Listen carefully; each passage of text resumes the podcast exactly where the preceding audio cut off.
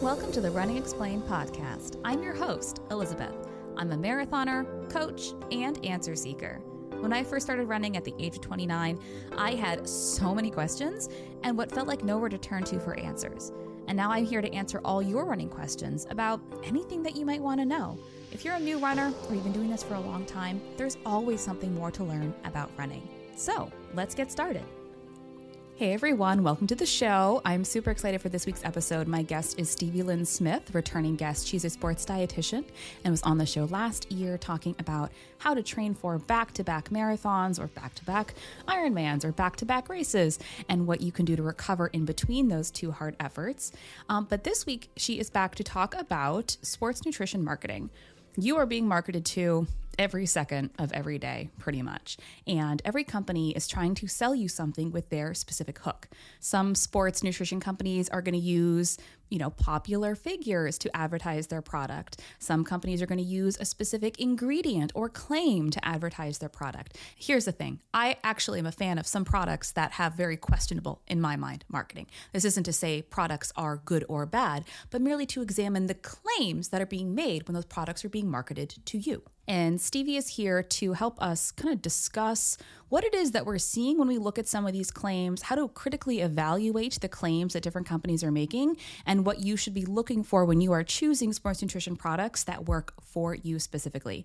So if you have questions about products that claim to be sugar free and yet still advertised towards endurance athletes, if you have questions about how electrolytes can be marketed towards improving your energy without the crash, those are all things that we are talking about today. Stevie Lyn Smith, welcome back to the show. Really excited to have you here again. Yeah, thanks so much for having me back on. So please reintroduce yourself for those of our listeners who are unaware of how who you are and how awesome you are. You were a guest back on the show last season, but this is your season three appearance. So what's up? Yeah. So for those who don't know me, I'm Stevie Lyn Smith. I'm a registered dietitian.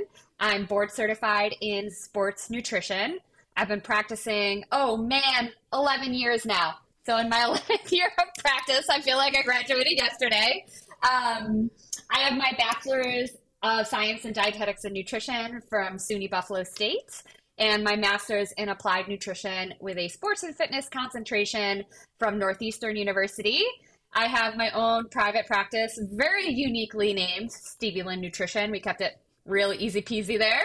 Um, and besides kind of the boring stuff, right? Just kidding. We love science. We love learning. Um, I am also an endurance athlete. I've done 10 full Ironmans, um, 10 kilometer open water swims, lots of marathons, a 50 miler, many half Ironmans. Basically, I had a lot of friends who said, Who wants to do this race?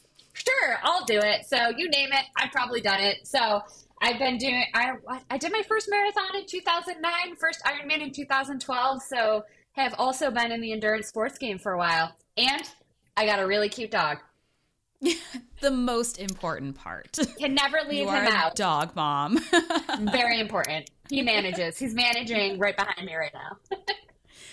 So last time you were on the show, we talked about running back-to-back marathons, right? Running, running, running two, or not even marathons, but two large endurance events relatively close together, and getting your perspective as a dietitian. Something that you specifically did was you worked with Shalane Flanagan when she ran. Was it six marathons? Uh, yes. Within how many months back a couple uh, years ago? It was six weeks. Yes. Yeah. Post wow. when yeah. we were coming off COVID and all of the major marathons were all rescheduled. Yeah. So all the so travel have, too. all the travel. And so you have a wealth of knowledge, not only personally, professionally as a dietitian, but working with athletes of the highest caliber in this performance space. Yes. And today we're going to tackle a topic that I think we definitely haven't really talked about in the show explicitly.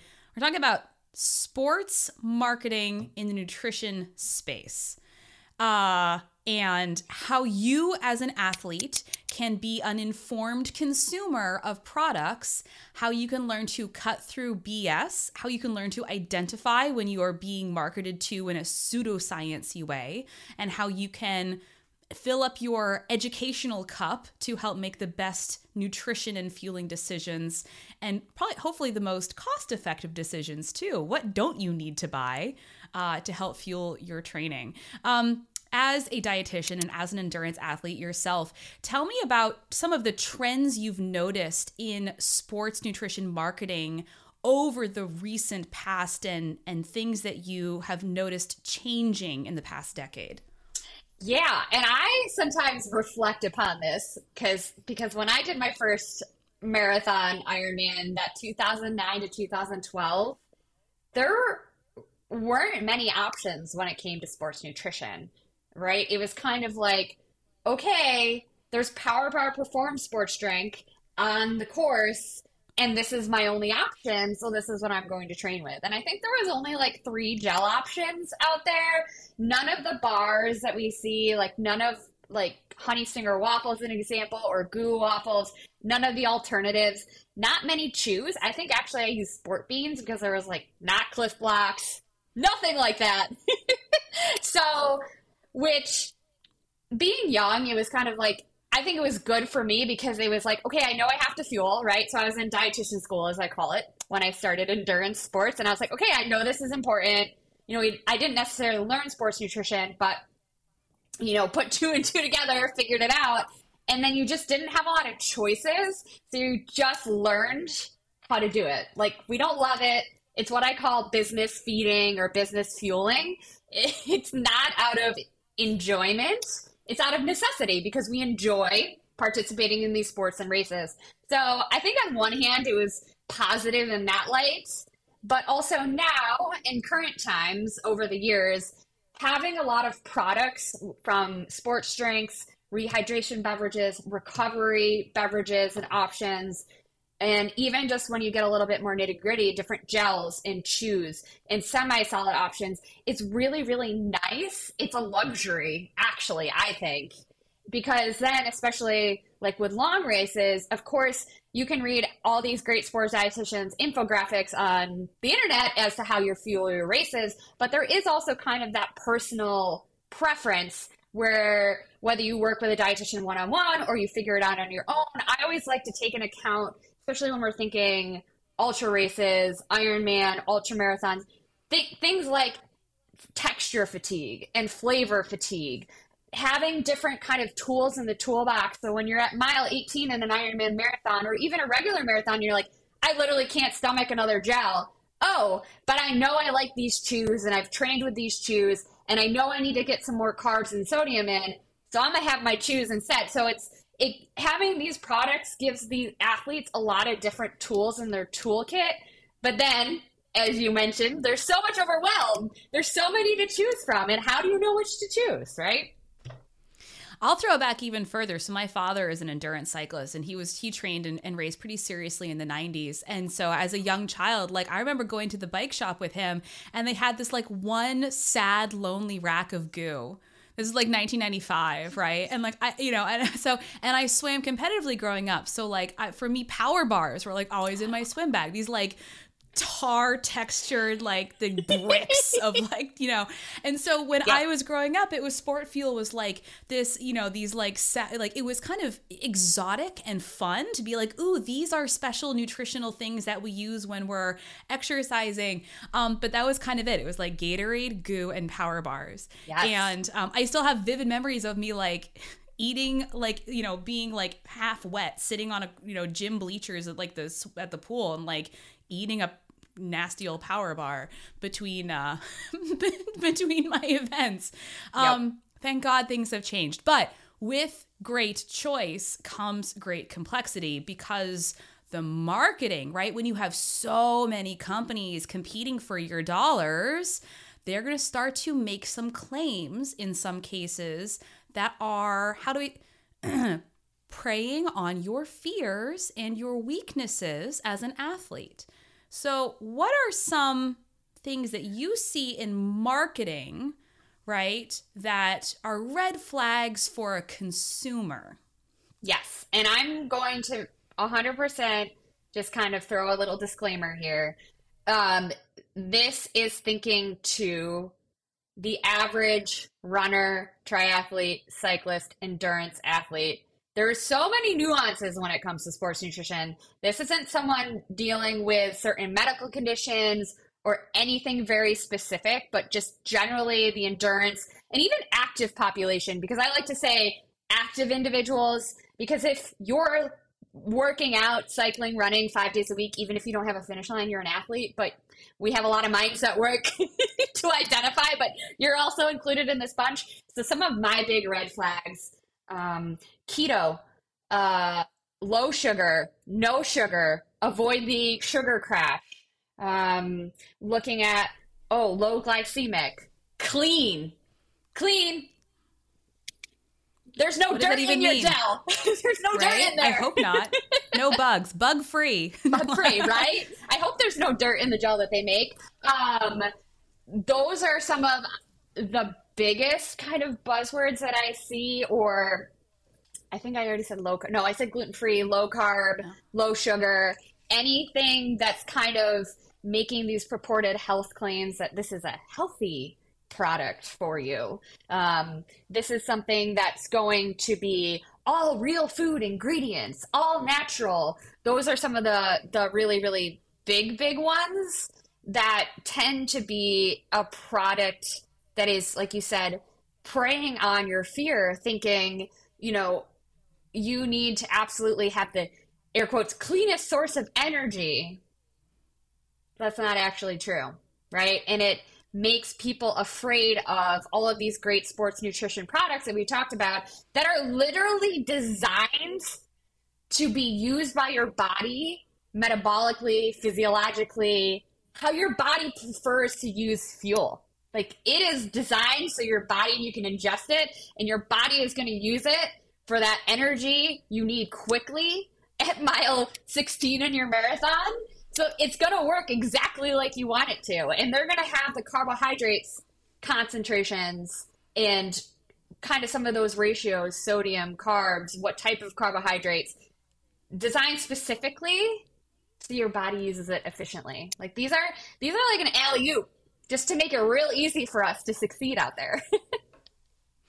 I think it's interesting when I see sports marketing products, and and I think we're talking about kind of the all of the products that are encompassed under the marketed towards, as you said, active individuals, mm-hmm. right? And obviously, this being the Running Explained podcast, we're geared primarily towards endurance runners, although you may also be a triathlete, cyclist, whatever it is.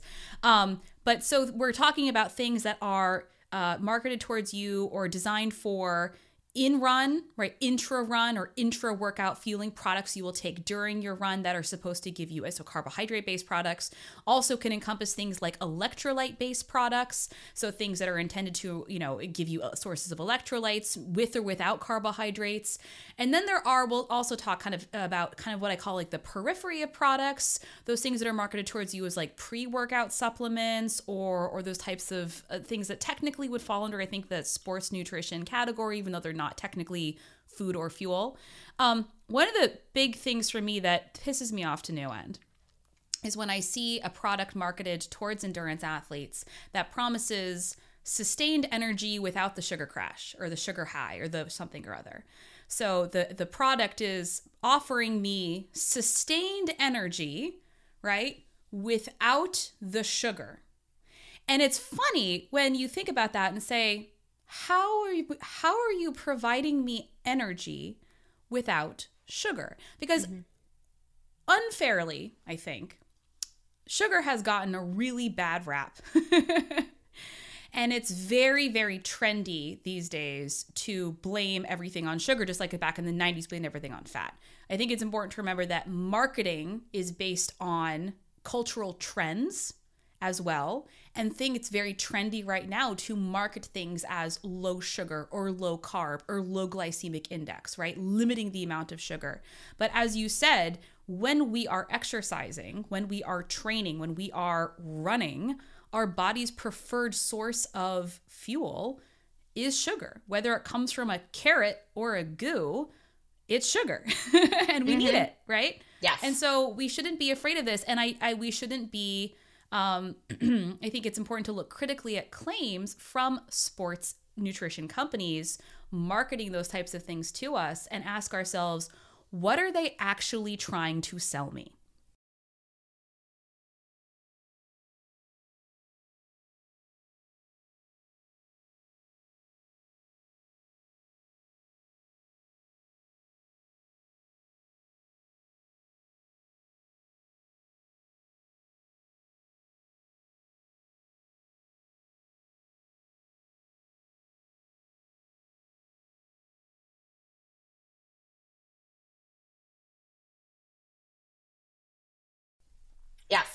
100%.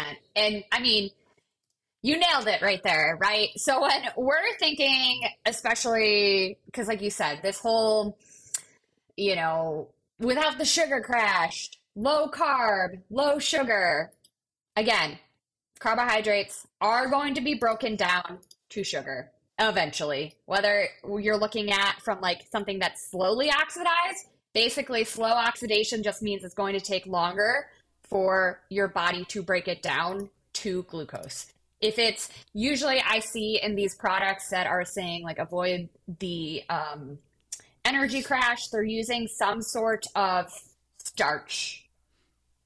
They usually have it as their own TM. that's sometimes, I'm not saying all the time, but sometimes to me, that's something when I see it on the label. If they have it trademarked as their own kind of super starch or something of the like, that could be a little like oh, let me dig deeper here. That's where my brain goes. So basically, it's going to start there. So that would be something we would call a polysaccharide.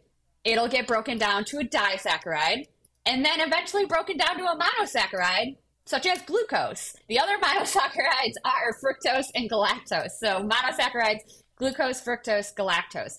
So eventually, you are going to get that super starch, that slow burn carbohydrate is going to be broken down to that same simple carbohydrate. But despite what the marketing claims say, there is a lot of research showing that these slowly oxidized or broken down carbohydrates potentially lead to more GI issues because it's going to stay in your system longer.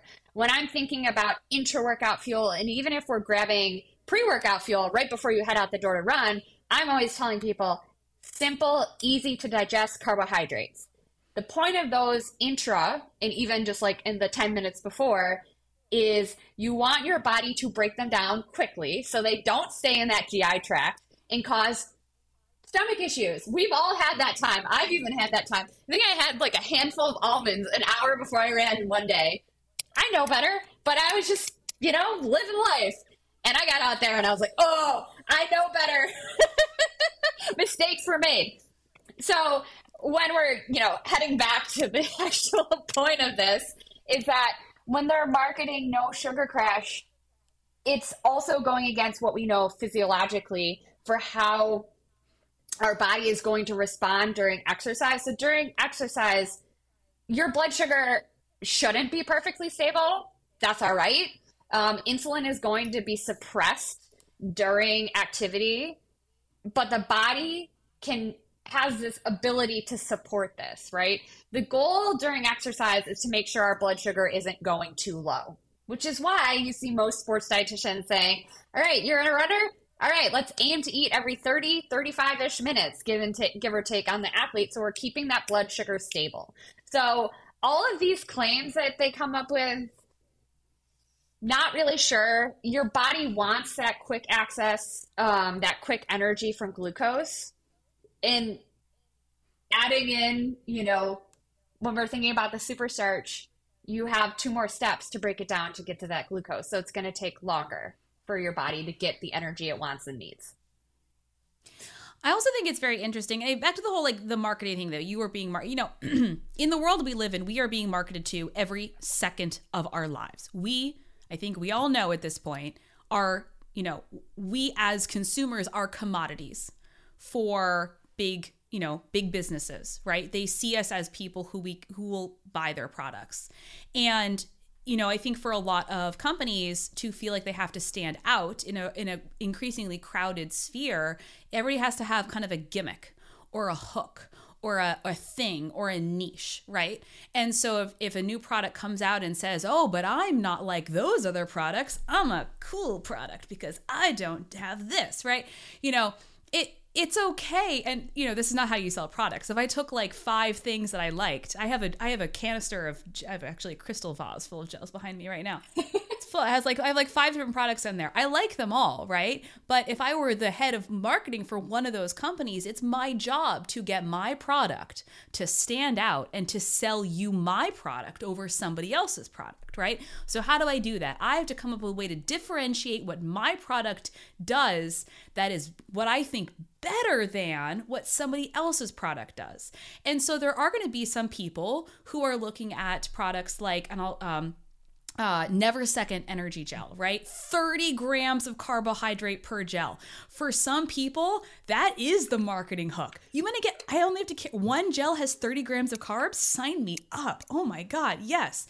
But but there are other people who are looking at different claims or different marketing tools like that low sugar claim or the you know low glycemic index claim or the gluten-free claim right and you're not a celiac you don't have celiac disease right mm-hmm. that that is something that appeals to them the problem is is that not all marketing hooks are equal yes and I think that's a real challenge because when you have consumers who are who are looking to these what ostensibly these sports nutrition companies and saying naively, right? I think we all want to believe the best in in people, but you know, we have to be realistic.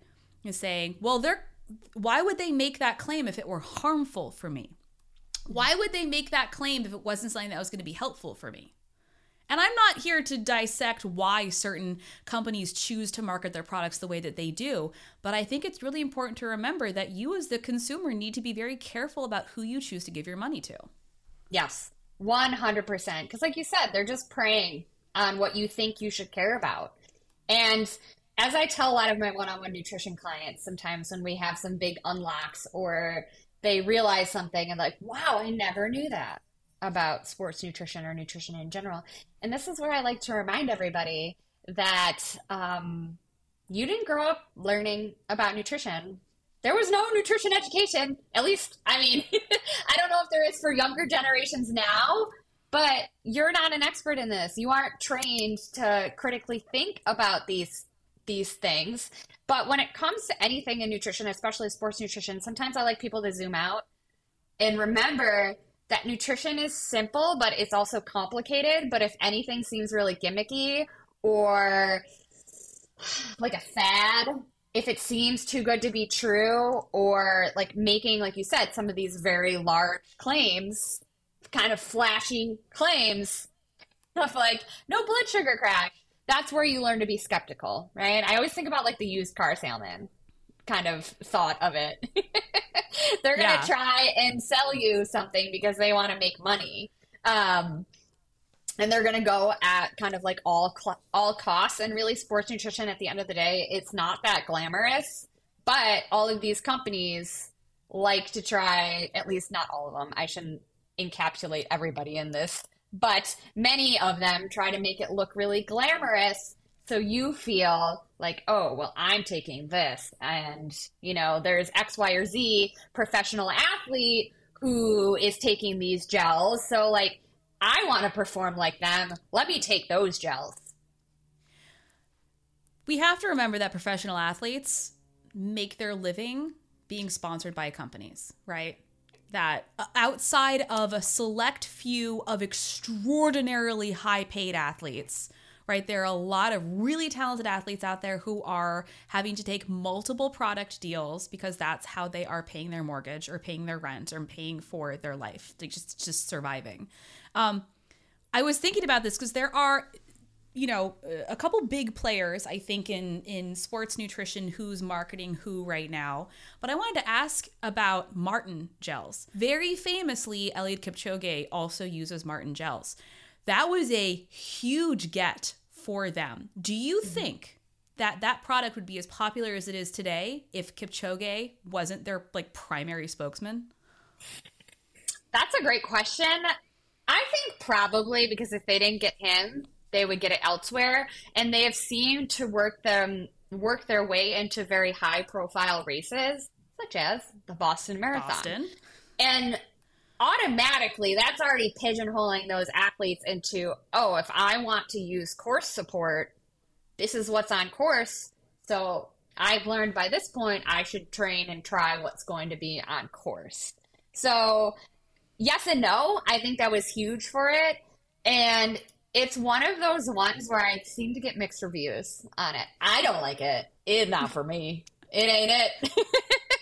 but some athletes love it, others don't. And then I'm not opposed to some of my athletes using it. Um, even sometimes when there's flashier claims about clean energy and all natural, if those products fit my athletes' carbohydrate needs, their sodium needs, it helps them get to that 60 to 90 grams of carb per hour we're aiming for, wherever they fall kind of in that goal range, then I'm okay with it. Um, you know, one of my beefs with Maurten is that they don't have a lot of salt in them, and I got a lot of salty sweaters. You know? Yeah, that is actually my one big issue because people are looking. I think here's the other thing: people tend to look at a product like Maurten, right? This kind of like mm-hmm. really I mean, there's a lot of cachet around the brand, right? They have Eliud Kipchoge's. The marketing, it looks cool. Like it's sleek packaging. It's also very expensive, right? That is one of the more expensive gels I've ever mm-hmm. bought. And I keep buying it because I genuinely do like it. But it's not a complete sports nutrition package because it is very low in sodium. I don't know, mm-hmm. a single runner who can get by with it's like 35 milligrams of sodium per gel, three per hour to 75 milligrams of carbs. You're not even breaking 100 grams of uh, milligrams of sodium. Like, you know, yeah. so I think people think, oh, but if Kipchoge uses it, it must have everything that I need. When we just need to read the label and say, not enough sodium. Not enough sodium. And like, it's a like it's a product that works well for people, but you'll still see on the website natural ingredients, no preservatives, no artificial flavors or allergens. It won't get much cleaner than this. I re- literally just read that off their website. So it's just like I hate that marketing because it also creates this, which could be a whole nother conversation, this elitist kind of air in the sport. And I know that's a big thing in a lot of endurance sports. And it's not the sports nutrition's company to make it, you know, a more inclusive environment. But I think it kind of creates that elitism, but also in a sport where we know there's so much disordered eating thoughts, behaviors, patterns do we really need to say these things, right? There's preservatives are designed for a reason. There's preservatives in foods for a reason. And just because it's a preservative doesn't mean that it's not like a naturally occurring compound either. So, like, yeah, no allergens. Okay, that could be helpful information for people who have allergies. Great. Right. Peanut free, probably a good thing. Yes. but there's a limit. but, like, this is, but it's just also that this information is given in such a way, kind of like that tone, that air about it, that it's just like, all right. let's just like at the end of the day too like artificial flavors is this really where we're gonna be like is that going to make or break you in your gels that's right? so funny. I, it's funny. I'm not even i wasn't even aware if that's how they were doing their marketing. Mm-hmm. like it's so funny what you because there are there are some companies who market in a specific way that like sticks with me. Probably not probably because i don't like the way they market them. But yeah that that idea that we're marketed these products as being clean. Like, don't you want to be clean? Don't you want to be, right. you know, the best you can be? And artificial dyes have no place. It's it's that it's the implicit, right? There's a lot of things that are explicit and a lot of things that are implicit. Right? This is our product and it's superior because of these qualities. Therefore, we're implying that products that don't have these qual- qualities are inferior. And if exactly. you use that inferior product, you're going to get inferior results, or there's gonna, you've made the wrong decision. Exactly. That's what I just am like. Mm, like if this works great, like it's just. I wish it could just be a more supportive environment. and then more people come in and they they question themselves. They're like, okay, but like I can't eat anything processed because I'm a runner and I want to be the best and I need to look like these models on this gel's website or this professional athlete who's running this way if I want to be my best, which is absolutely not true. And that's not to blame professional athletes because they're doing their job. They have to do what they do. And, you know, I'm not saying that they're implying that, but that's how sometimes these things are read, especially when there's that partnership of sports nutrition products and professional athletes. My biggest pet peeve with sports nutrition products and professional athletes is when the sports nutrition product, products have the professional athletes speak to the sports nutrition and they are not qualified to do so. That is my biggest pet peeve. I was like, w- why? Could you not get a dietitian to stand behind your product, or it's ooh, it hurts me. Yeah. there is nothing more powerful than a celebrity endorsement for a product, right? Yeah, You get a big person, and we said for Maurten, right? They got Kipchoge, right? Uh, I mean, would that would they have been as popular? Maybe not, but uh, the reason I know about them is because they were they had his face all over their marketing, you know, starting a couple of years ago, and I was like, oh my god, what is this brand, right? I have to check it out. Kipchoge uses it; it must be the best because he's the best. So when we look at these professional athletes who are signed to endorsement deals with other sports nutrition companies, right? What are we what do we think? Oh, this person is fast and they use this product. Therefore, this product is helping make them fast, right? yep, And hundred percent. There are a lot of things that go on behind the scenes in the way that those deals are struck between the company and the athlete in terms of how often the athlete will be promoting the product, what language they are being told to use, if they are given specific talking points, if they are being to told, told to post or speak to their product at a certain frequency, if they're supposed to be wearing gear or other things like visible with the brand marketing. Like you have to remember that your favorite professional athlete might say that they use XYZ product, and sure, they might use that in part of their training, but they also might be using other stuff that they're simply just not talking about. Yes, a hundred percent. One hundred percent. And honestly, this is one of the things like ethically as a dietitian. I'm not I mean, I've got a Skratch Labs discount code, but who doesn't? And that's what I use now that I've retired from Ironman and don't have to use Gatorade Endurance. But to me, it's it's very important to me that I kind of stay this unbiased, unattached to like not sign into any deal where I've got to post about a certain company a couple times a month. Skratch Labs works for a lot of my athletes, and I'm like, great, if this works for you, you like the taste, you like the flavor, here you go. Here's a discount code. Boom. But otherwise, beyond that, I try very hard to be that unbiased, open minded. There's a few non negotiables when it comes to sports nutrition products that I tell my clients, but otherwise, the way I see it, my job, especially with, in the one on one situation, is ethically to look. My number one goal always is health, right? Always going to be health, keeping you safe, keeping you healthy. But then also, you are grown adults. You are allowed to have preferences. you are allowed to like different fruits and different vegetables, but also it comes to sports nutrition products.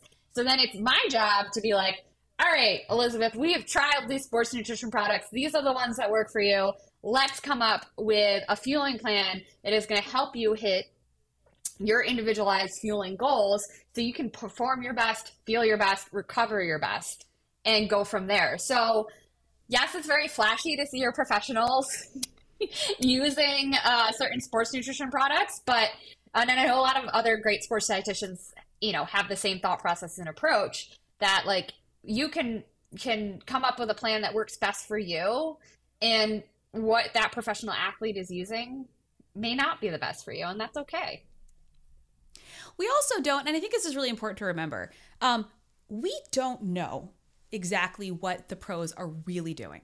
We think we do because they talk about some of what they're doing, and some pros are more transparent about the process than others, but we never fully know what an athlete is actually doing moment to moment, day to day, in terms of their actual training, their actual fueling, their actual recovery. Um, so, what we tend to do is make our brains fill in the gaps, and we tend to make a lot of assumptions. We think that we know, oh, we know that this athlete it, uses this sports product and is sponsored by this shoe company, and they live in this, you know, they live in Flagstaff, and uh, because like everybody lives in Flagstaff now, uh, and and I know that they train with this group, and they posted that they were on this trail run and they ran these splits for that marathon pace workout. I therefore think I know what this athlete is doing, right? And you actually don't you actually don't know what they're doing um, and i'll I, I just remember when when nike came out with their Vaporflies, with the first first generation of carbon plated shoes.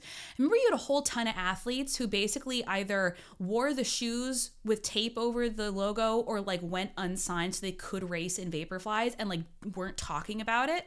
Like you think you know what your your favorite athletes are doing, but you don't. Um, and so we have to remember that when we are looking up to these athletes just like you don't know really what's going on behind the scenes in anybody else's life, you don't actually know what's going on behind the scenes in theirs. And they may be making decisions about the things that they're doing or not doing that are different from the things they're telling you that they're doing. Yes, 100%. It's kind of like the comparison is a thief of, thief of joy, right?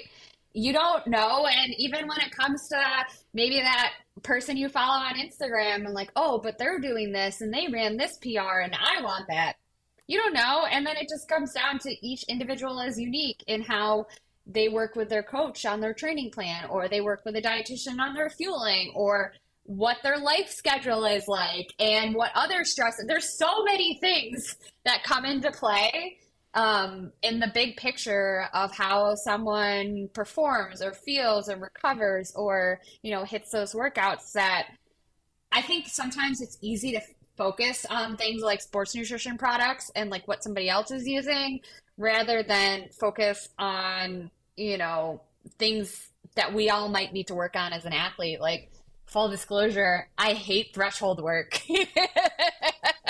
and I hate it. And i saw your uh, your your field test from uh, from recently. You did a nice little thirty minute time trial. It did not go well. It did not go well. and I'm sitting here and I was like, well, I really want to PR my half marathon this year, right? We really want to PR. This is this is my goal. Under 140. My PR is 140.01 and it's been haunting me. I know, haunting me. But I have to have that honest conversation with myself that I hate threshold work and no gel or shoe is going to change that. That I just need to be honest with my coach and talk to her and be like, yeah, I got to work on this. So sometimes it's easier to focus on, oh, well, maybe it was my shoes or maybe I should have used a gel with caffeine. And I finally had that. I was like, no, recovery is good. Fueling is good. You know, I just, I'm just mentally like a lot of it is mindset work and I got to be better at that threshold work. So sometimes I think those kind of more superficial things, like what gel you're using, is easier for all of us to focus on versus mm-hmm. where we need to dive a little bit deeper, whether it's mindset or how we approach our training or recovery. I often see athletes trying to figure out how little they can get away with fueling. They're like, "Oh, but if I choose the slow carb option, I can I can eat less cuz I'll have sustained energy for longer," which is just like a uh, a pool of buzzwords that we threw into a blender and then came out, you know, with this um, that they have been marketed towards, right? Mm-hmm. And I, I, this this comes from like a, a, bunch of different places. And I'm a woman who lives in the U.S. in the 21st century, right? So I understand the pressures of this weird wellness sphere influence this whole you know this you know an aesthetic influence right? We should be striving to look a certain way. And then i have the performance influence right? I'm like oh but i should be fueling. So you know i think it's very common to in our minds kind of have like this weird weird kind of um, amalgamation of all these beliefs that come from different areas that ends up looking something like okay i know i need to fuel but i think that sugar is bad but if i eat the slow carbs i'll have sustained energy so my blood sugar doesn't spike mm-hmm. and then we get into these situations where somebody is you know being appealed to by a sport nutrition company that promises slow carbs so you can eat fewer of them so you can have lasting energy you know so then we're not even eating enough. Mm-hmm. And it's just, you know, first and foremost, I think what you said exactly right. You know, it's going to depend on the person and their preferences and their likes and dislikes and what they tolerate and can't tolerate and all of this. But if you're not if you're not getting enough, it doesn't really matter where it's coming from. Such a great point. Such a great point. Let's say it louder for the people in the back. If you're not getting enough, it doesn't matter where it's coming from. Just sit with that for a second. Um, it, it's it, it's kind of like when I think about the sports nutrition hierarchy. I wrote a newsletter about this a couple weeks ago. It was about creatine supplementation because it's always a hot hot topic. But basically, if you're not doing the basics, if you're not fueling before your workouts, if you're not hydrated during the day, if you're trying to, like you said, and I think I've done some reels on this where there's no prize for eating as little as possible during your runs or at snacks or at meals. Like some people try so hard to get away with the bare minimum, and there is absolutely no award for it. You're only going to dig yourself into a deeper hole by doing the bare minimum. Like, where in life has the bare minimum really set anyone up to knock any goals out of the park? I mean, for me, it was always math class. I hated math. no one told me how much math I was going to do as a dietitian, though. That's, you know, it's, I never was the best in math and I never had the best grades in math because I just did the bare minimum to get by. Same with fueling. That fueling before, during, and after. It all adds up. It's all pieces of the bigger puzzle. And again, you can get consume lots of great information on the internet at how much you should be fueling. It's no secret 60 to 90 grams of carbs if we're looking over that two hour mark. Honestly, I make most of my athletes, if we're at an hour, you're doing at least 60 grams of carbs. So I don't, I don't let people buy because those intra workout carbs are not only going to help you perform better in that workout, which we're all busy. We're not professionals. This is all something we do for fun. And we're taking time out of our busy lives, whether it's away from family, friends, school, community, work, whatever your other commitments are, why not at least fuel ourselves to show up the best possible way we can for our workouts that we're taking all of this precious time out of our lives for? One. But then it's also going to help you recover better. Those inter workout carbs help recovery. And while those 60 to 90 grams of carb are important, it's also zooming out and taking that 30,000 foot view. Again, lots of things I do with my one on one clients. If you try to do the bare minimum on Monday's recovery run and you have tempo work on Wednesday and you do the mer- don't eat before, bare minimum during, half half ass your recovery afterwards. Okay, you're fine on Tuesday, but you're shot for that Wednesday tempo run. What you're doing each day adds up to the bigger picture and it also is going to impact you further down the line in those workouts. So, this is why we fuel before easy runs. This is why I say that hour mark 60 grams of carbs, boom. Because most runners, you're training, you know, a decent amount throughout the week. We have, as athletes and active individuals, just overall higher needs than the average bear, as I like to say it. Because also, again, most of us are very busy in addition to our workouts doing other things. so we have a lot of energy, not just energy demands, but also macronutrients, micronutrients, etc. Could be a whole nother podcast. I'm sure you already have an episode on it.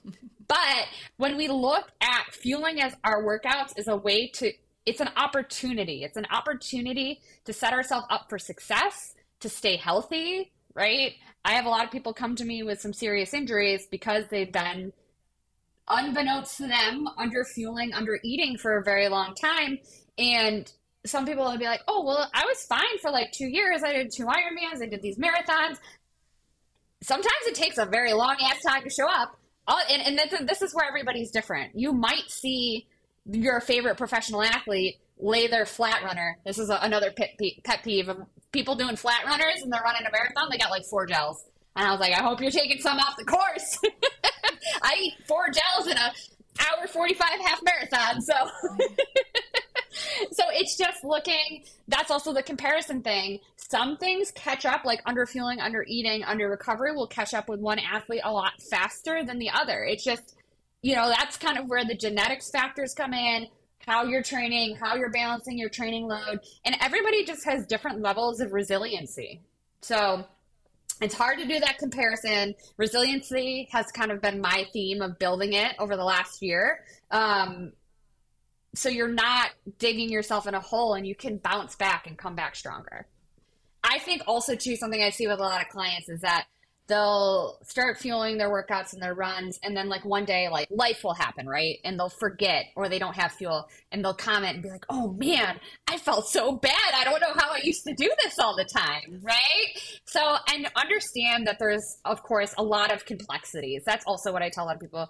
Nutrition simple but complex. It's one of those things where unlike other um i guess you could say i don't want to go uh, what is the word I'm looking for? Like other things, right? Like um, if you are struggling with an addiction with alcohol, we'll just use that. You don't need alcohol to survive, right? But if you're struggling with the mental aspect of food and diet culture is telling you carbs are bad, and you're saying I should have this low carbohydrate, and maybe there's family or societal pressures or economic pressures around how you go about your day to day life around nutrition nutrition stuff is very deep, deep layers into our childhood, into how we were raised, what we were told, what we hear, what we see.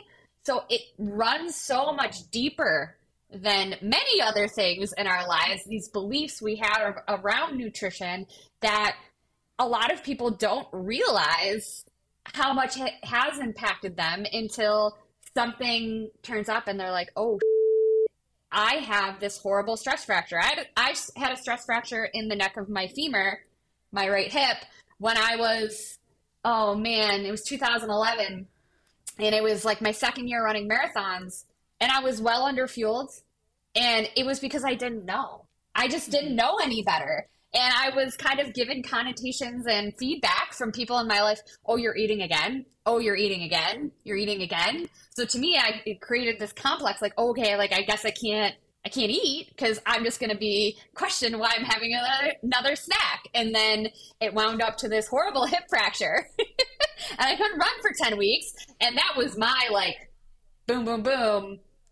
Where are my? Where's all the sports nutrition products I need?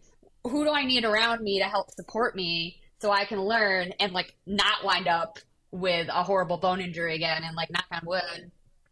I have been healthy since.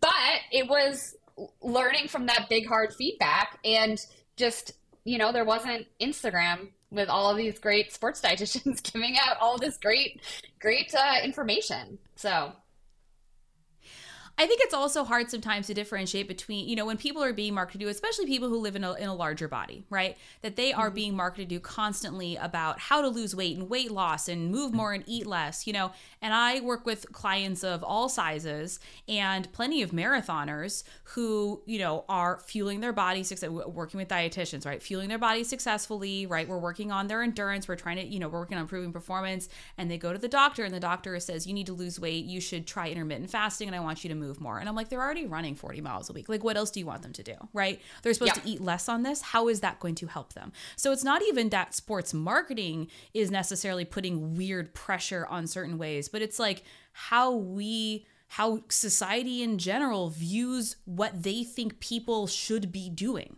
Yes, 100%. And this is where I just always plug doctors are great at being doctors. They are not dietitians. They should not be doling out nutrition advice. They still were. They still will. My rheumatologist tried to give me nutrition advice. She also told me to do less, and I was like, okay, well, that's not really helpful. Um, but yeah, there's there's that pressure, and it's just one of those kind of voices and things that we hear that I hope those who might be in a negative headspace about their body or being in a larger body and they're not comfortable with it and they feel these pressures that they have positive voices like you and other coaches and other dietitians saying, hey, what you're doing is great. The size of your body, the number on the scale does not define who you are. It is actually the least interesting thing about you. This is why I tell my clients. I, I don't really, I don't care. Like, this is the least interesting about thing about you. Health is always first you want to do these extraordinary things. This is awesome, but we need to make sure we're giving your body the resources it needs to function properly. A, just by itself.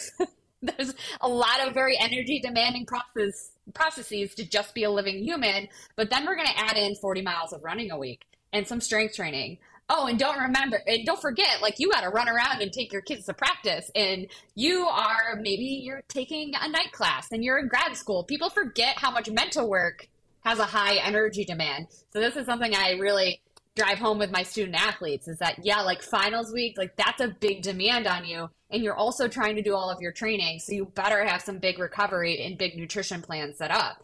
So it's all of those factors that which again, doctors are great at being doctors or other medical professionals or somebody on Facebook who doesn't know what they're talking about. There's so many other demands that at least I know lots of great coaches and dietitians can help you see that okay, you are a very uh, like active human and you need to fuel your body to exist and thrive and be awesome. Boom. It's not about surviving, it's about thriving. That's right. So I want to talk about electrolytes in a minute, but first, hold on. I'm going to reach behind me into my crystal vase of sport gels. Because I want to talk about how to choose the right one for you in terms of your basic needs. Mm-hmm. And I'm going to pull. So here's the thing. Yeah.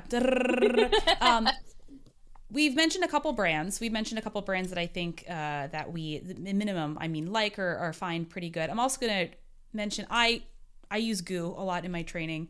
I have zero uh, sponsorships or affiliations to any sort of sport nutrition product. So, um, but I like I like GU a lot and I use it a lot. But one thing that I want to say specifically, and this is like one of the things where it's like the product can be amazing and work for you, but the marketing can still be weird. So on the back of my GU, and I'm holding up in front of the camera, it says five before, every 45 and hydrate along the way. So it's the so this GU, this product is telling me that I should uh, I should have one five minutes before I start my activity, and every 45 minutes during my activity, and with hydration.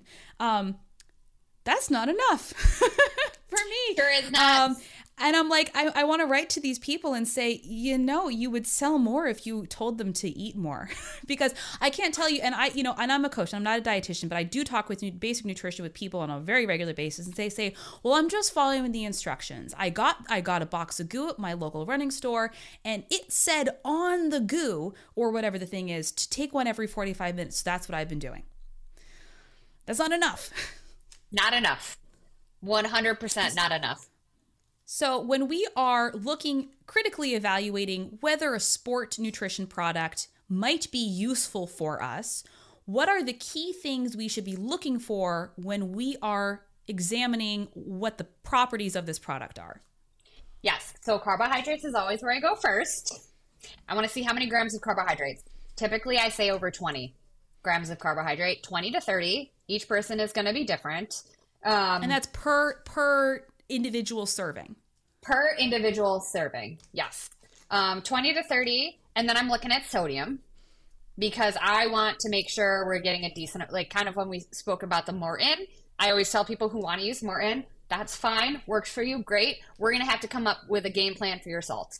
And of course, there's um, sports nutrition products that are salt only options that we can just work into the plan. I was like, you're just gonna have to think a little bit more, carry another thing. It's not the end of the world, and most people are fine with it.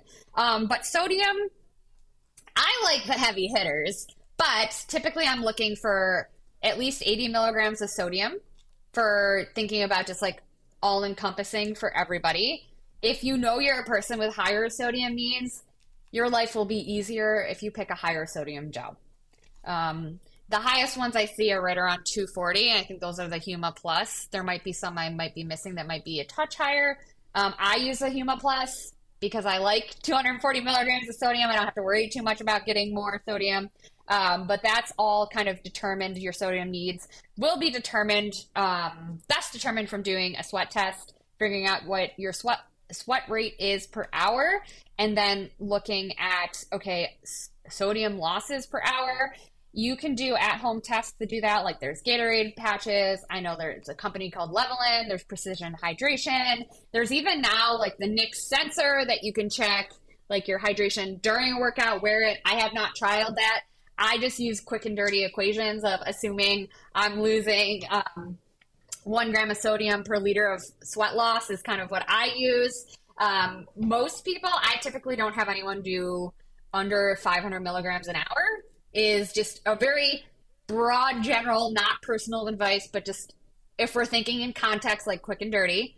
Uh, of course, heat, humidity, conditions will increase that. If it's a very humid day, you're going to need more sodium. Um, and so that's another big one I look at. And then I usually take a quick look at, oh, what are the ingredients? Um, not in any sort of fear mongering kind of way, but I want to see what are my carbohydrate sources and just making sure there's multiple on there, which I was I was mentioning earlier um, to Elizabeth that I have not seen a sports nutrition product on the market now that doesn't have two sources of simple carbohydrate in it. So that's usually not a big concern anymore um, to look and at. And also, I think it's important to remember that you you know the ingredients list on any product is like there are a billion different ways to call the same thing sometimes. Um, but so I'm I'm just using my example gel, right? It's the one in front of me, and I have the ingredients here: maltodextrin, right? Mm-hmm. That's a carbohydrate. Water, we all know what water is. Fructose, that's a carbohydrate. So I have two separate sources of carbohydrates. We talk about multiple sources of carbohydrates. Somebody asked me this once. They're like, "Does that mean I have to have two different like two different flavors or two different like a gel and a chew?" I was like, "No, it's literally like different molecule types of carbohydrate, multiple sources of carbohydrate." Yes, great point. Um, making sure when we're looking at those carbohydrate goals, having those multiple sources means we're using different metabolic pathways, slightly different to break them down. I always think of like the traffic jam, right? We got one source. It's like one expressway into the city. You're going to be able to take in less, and then things are going to get jammed up. We have two to three sources. We have multiple expressways into the city, and traffic and or carbohydrates are going to work their way through the system a little bit better. So I look at that, and then my one big where I'm real stingy in my gels is if there's artificial sweeteners in gels. Um, that to me is a hard stop on sports nutrition products. I know some dietitians may not be as stingy, but I'm pretty stingy. So looking for things like stevia, erythritol. Um, there are different extracts of stevia that you might see in a different way, but usually it's it's um will be if they're doing a different form of it, they'll list it as stevia, like in parentheses. Um, monk fruit extract. Did I already say that? I don't know if I did, but I just want to reiterate those are the big artificial sweeteners I see and use in some sport gels. Um, other artificial sweeteners could be um, um, fructose, isomalt, saccharin, xylitol, maltitol, aspartame, sucralose. I know a lot of funny words. Allulose. Allulose, Allulose. is a newer one. Yep, that's definitely a newer one. I know I have seen a gel that uses it. Um, and basically, why I'm stingy about this is goes back to that whole log. Like we almost spent an hour talking about how important sugar is during workouts. It's your body's preferred source of fuel. We don't want a sugar substitute, right? That defeats the purpose. Even if it's, I when I see it in gels, they have it in addition to carbohydrate, but we don't need it in our gels. We don't want it there. It's not doing us anything good. Um, it also, in some people, some people are more sensitive to artificial sweeteners and sensitive in potential for GI upset. So that's the last thing we want when we're running, right? So you want to avoid that. And just overall, you know, again, I don't like to demonize or fearmonger anything, but artificial sweeteners are are compounds that are showing up just a lot more frequently in a lot of foods like yogurt. Um, I saw it a lot in recently when I was looking at the grocery store yogurts, different yogurts. And it's just something that we want to make sure we're just not overdoing it um, when it comes to the artificial sweeteners in our lives. I think it's interesting. I've noticed this more on on products that are trying to kind of do that crossover into being a mainstream product that isn't marketed specifically towards endurance athletes is that those products tend to be more on the more likely to contain artificial sweeteners right because it's one thing to target our endurance athletic community you know but and and those, we're we're pretty big spenders, right? Ask anybody how much a race costs these days, and we willingly shell out for that and the shoes and the travel and the, all that, right? Um, but we're still a relatively small segment of the population, right? So if you can, if you are a sports marketer and you are taking your niche product and wondering how you can get everybody else to buy it, right? What is what are the trends? We talk about, you know, uh, marketing is trendy. What goes with cultural trends, and right now we are taking the sugar out of a lot of things. We're not here to comment on the role of sugar in the standard American diet. We're specifically talking about where why endurance athletes need it. But if you are using a product that is marketed towards people in general and not specifically towards the endurance athletic community, um, it may contain things that are not going to be helpful for you as an athlete. 100%. And that's where like the lines get crossed real easy. And I think sometimes if that's what a runner is consuming in the marketing is that is perpetuating and continuing to create these fears because they're kind of going for the whole wellness fitfluencer field, which in some aspects they do also exercise a lot, so they should be taking in carbohydrates. But again, that's another that's another story for another day. So again, like none of it is ever really to fault anyone because again, like you said, this is what they get paid to do. They're marketers, right? Preying on our fears. We'll talk about electrolyte products. I've seen a couple, and actually, I want to I want to talk about where this coming. I was recently in London, and I was on the tube, and you know, it's like the subway. You got ads, right? And uh, I looked up, and there is this ad for an iron supplement. Mm-hmm. And the marketing accompanying this advertisement for an iron supplement promised to boost your energy. And I thought, well, that's a complicated path from A to B. And I was surprised, to be honest with you, I was surprised that they could even get away with making that claim. But I think there is a similar a similar way that um, electrolytes are marketed to us, especially here in the states, that their electrolytes will g- provide you energy, or mm-hmm. caffeine products will provide you energy. And I view those claims kind of in the same bucket as the iron supplement will provide me energy. Like I technically know what you're th- what you're trying to say, but the way you're saying it is actually false. Yes. And that's a really One... funky place to be. like I see where you're going, but also yeah. yes, 100%. I mean, that at like the end of the day, I know this isn't electrolyte beverages in particular, but like pre workouts, right? For energy, caffeine for energy. Yes, those will give you energy, but like most of the time, you just need actual energy, like calories to take in to get energy. You know, like that will make you feel better for the most part. I always tell my clients that, right? You feel that afternoon energy slump? When was the last time you ate? Have a snack. Oh, do you feel better most of the time? Yes, because you gave your body energy. I mean, sometimes that, that's even a thought process I have. Um, but going to the electrolyte marketing of these products, I am thinking one off the top of my head paleo, gluten free, keto friendly. Like, I'm like, oh, cringe. Um, well, these products, the marketing really don't love it um, because it's so praying that being said, can people benefit from electrolytes? Absolutely.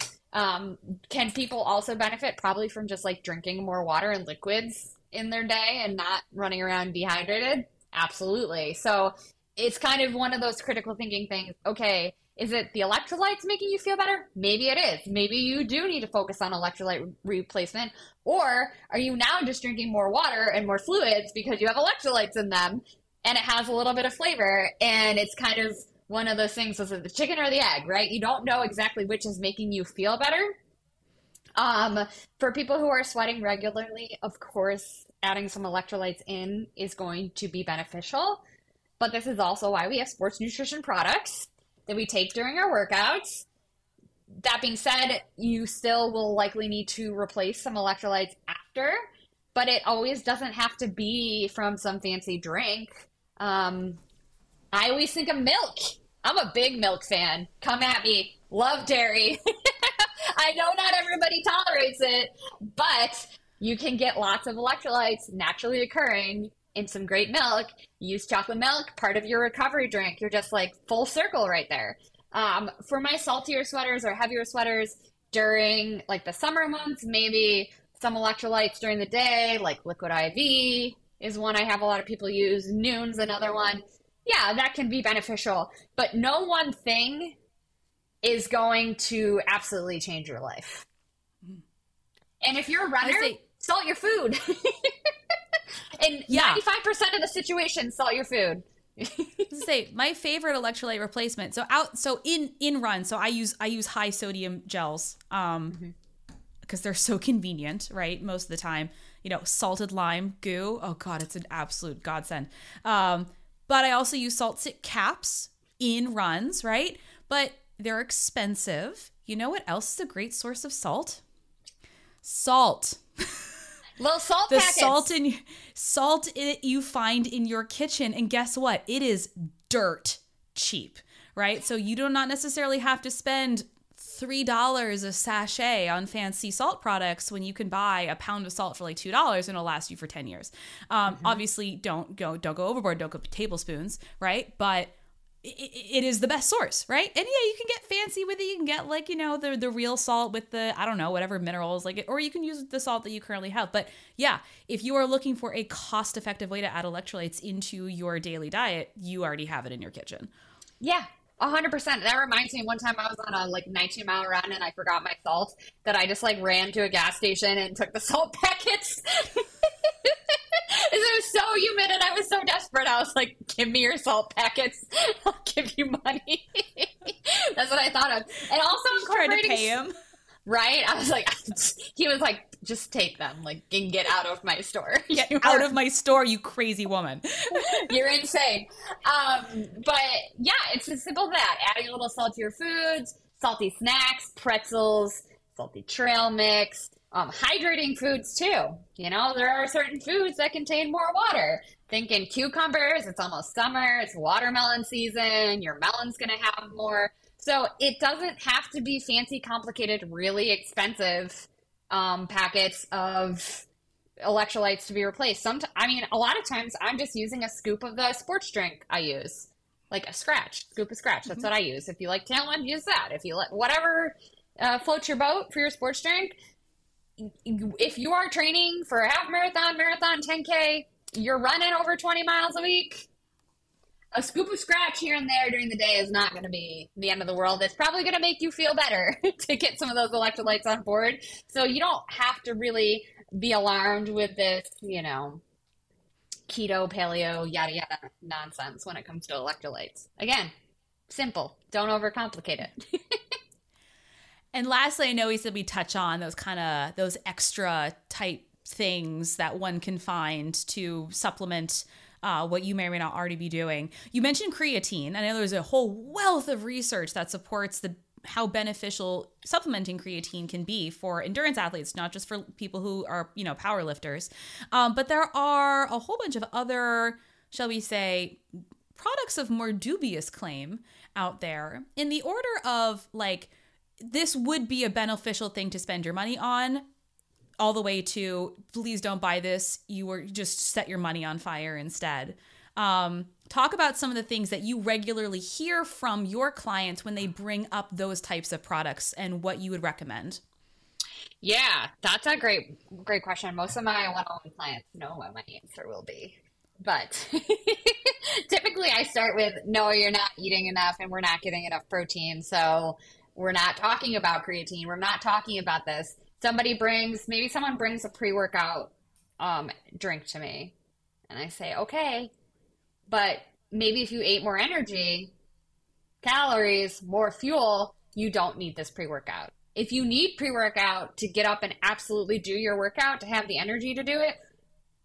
maybe we need to talk about rest. Maybe we need to look and say, are you too fatigued? Are you too depleted? That we need to revisit that with your coach and we need to look at your training schedule. Um, if people need a little bit of pick me up before workout, I usually just tell them have a little coffee or tea, right? A little caffeine, nothing crazy. Um, but if it's something you consistently need, it's kind of just like when I talk about just coffee or caffeine in general with any anyone or any client. It's like, okay, is like what's the relationship with it? Are you 100% dependent on it? This is a red flag. Like, boom, we need to revisit this. Um, other things that people ask me about protein powders. I usually am pretty on board as long as we're looking at a quality third party tested product as a tool in the toolkit, right? If we're relying on it for half of our protein intake during the day, that's where we're going to revisit the basics. But usually, protein powder, I am pretty on board with, again, as long as it's a solid product, because it's, again, it can be helpful. We're in a pinch. Let me get some extra protein in. Boom. Put it in a smoothie, mix it with some chocolate milk, however the person wants to take it, mix it in their oatmeal. Um, it can be a really useful tool. So I would say that's one of the biggest ones. Um, collagen, I typically I hear about that a lot, but I typically only use collagen if we're dealing with some sort of tendon or ligament injury, and using it um, before workouts if we're dealing with um, one of those injuries in particular, rehabbing back, coming back from it, or if we have a history of those injuries.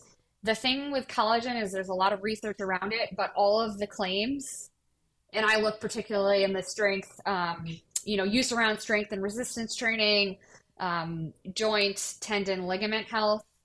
It's all, all of the results are it may help, right? So it might help, but we can't be 100% sure. Um, so that's why I usually use it in injury protocols. I love tart cherry juice. One of the less oh, hold on about, about collagen. Yes. I think one of the misconceptions about collagen is that it is a protein supplement. It is not, yes. But it is a common misconception. It's not a complete protein. Thank you for bringing that point up because that's usually what I lead in with people like, okay, this is actually somebody just asked me about a protein kombucha drink and she's like, what do you think? And I was like, all of the protein 15 grams of protein is coming from collagen. That's not a complete protein. Don't waste your money. Right. And then there was artificial sweeteners. And I was like, um, kombucha? Ah, no. Gotta get oh, that good ferment yeah. on. right? We need all those good gut buggies. Anyways. Um, so that's usually my stance on collagen. Tart cherry juice, I love to use um, with people. I don't, I mean, I guess you couldn't, it's not technically a supplement. I'm sure you could probably buy it in a pill form, but I think when we're looking at fine tuning, like kind of looking at that hierarchy, okay, we're getting adequate energy, we're fueling our workouts, we're eating enough carbohydrate and protein after our workouts. What's something else we can kind of add in? Tart cherry juice is another one um, I have people consider. It has been shown to have anti inflammatory properties. For some of my poor sleepers, it could potentially help um, increase melatonin, natural melatonin production and can help some of the poor sleepers. But at the end of the day, it's an antioxidant rich juice that if people find it helps them recover a little bit better after hard efforts, we incorporate that in, or if they're in an injury protocol. Um, so those are some of the top things. I'm sure there's more. People ask me about branched chain amino acids. I'm typically going back to are you eating enough protein? The answer yeah. is usually no. interesting about branched chain amino acids, and you know, and I there's some really interesting stuff about when you supplement with branched chain amino acids in in session as intra workout. There may yes. be some research that helps reduce perceived exertion.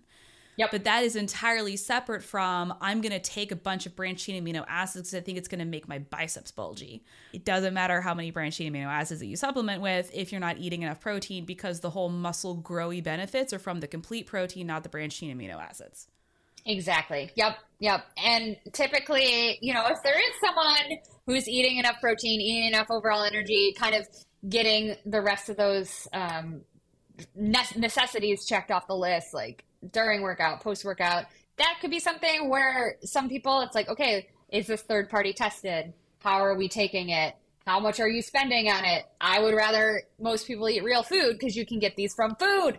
Um, that if they want to try it and they notice a difference, great. If they don't, but you got to check all those other boxes for me on that one first. Of course, in like ultra, ultra endurance events, you know, once in a while I've had used branched chain amino acids in ultra endurance events because it can be beneficial in those very, very long events. That would be kind of like one of those outliers. Um, but otherwise, like I said, you got to check. But that's essentially that's like essentially to prevent extreme catabolism, right? Oh yeah, yeah, yeah. so like, your body that's what fully break down. right? Like, please don't take what we have. This isn't about growing anything. This is like, please leave the muscles that we have alone. Please don't eat them for fuel. exactly. Basically. Yes, that's one yeah. of the outliers, right? Lots of nuances in sports nutrition, people. yeah. All right. So if we were to sum up this conversation, which I honestly feel like we could probably just keep going because why not? Because yeah. this is fun. Um, think critically about who is pitching something to you why that they're why they're making this claim and if what they're saying backs up with what you have heard from credentialed experienced sports dietitians or other masters level or higher nutrition professionals and if it makes sense to you, right? So like I think this is really tough too because like our brains love novelty and we I'm not going to lie, we're all very lazy. The human brain literally developed to be lazy, to take shortcuts, to like to find the easiest way to do something, right? Think about who we are as a species, right? We get to kind of sit down and do nothing most days if we really wanted to. Um, no other, you know, no other species on the planet is really like that. That if somebody is if you come across a targeted ad in your Instagram feed or on Facebook or on TikTok or wherever, and somebody's making a claim to you that sounds too good to be true, take a real hard look at that claim. Think critically, reach out to somebody whose opinion you respect about whether there's any validity behind what this claim is. Don't just hand over your money as looking for that perfect quick fix. 100%. Nailed it. Couldn't agree more. And also eat more carbs. yeah, uh, the, the, answer is always carbs. I should have wore my Queen of Carb yeah. shirt today. Yeah. well, thank you so much for being here today. This is absolutely fabulous. Um, I hope I hope that we get to talk again on a future episode. But tell us what you are up to, and if people are interested and they are like, "Oh my God, she knows exactly what she's talking about. I gotta tap her brain and work with her." What are you offering these days? Yeah, thanks so much. I hope to come back again. Glad to be here always.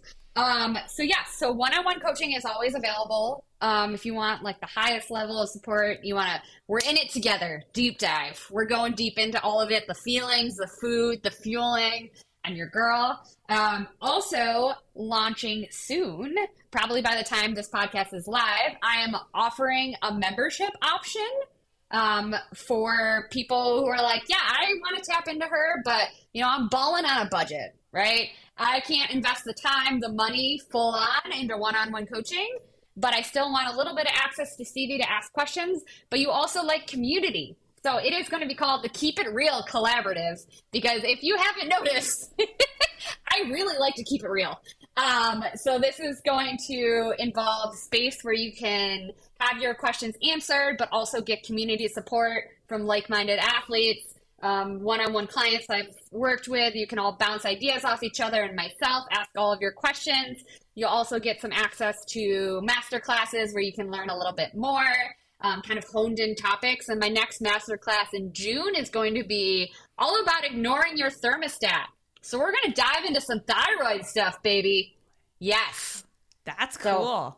So, learning how to get the resources that support your most basic functions and then all of the awesome stuff we want to do on top. I just really struggled with some thyroid stuff myself. So I am excited to dive into that. So that's going to be June 20th. Um, but if you want to join the Keep It Real Collaborative, or just join the masterclass. You can do that all separately. Learn more about one on one, me, my dog. You can follow me on Instagram at Stevie Lynlyn, or you can head to my website at stevielynrd.com. And that'll be linked below in the show notes. If you're not following Stevie, you totally should. She's also awesome in real life. And if you haven't listened to the episode we did back in season two, you should because she talks about, like, I don't know, working with Shalane Flanagan, which is pretty awesome. Uh, thank you so much for being here. This is great. Yeah. Thanks again. I hope you've enjoyed this episode. Don't forget you can always find and follow me on Instagram at Running Explained. And if you're looking for a coach or a training plan, check me out. Visit my website, runningexplained.co. That's runningexplained.co. See you next time. This content is not intended to be a substitute for professional medical advice, diagnosis, or treatment. Always seek the advice of your physician or other qualified health provider with any questions you have regarding a medical condition.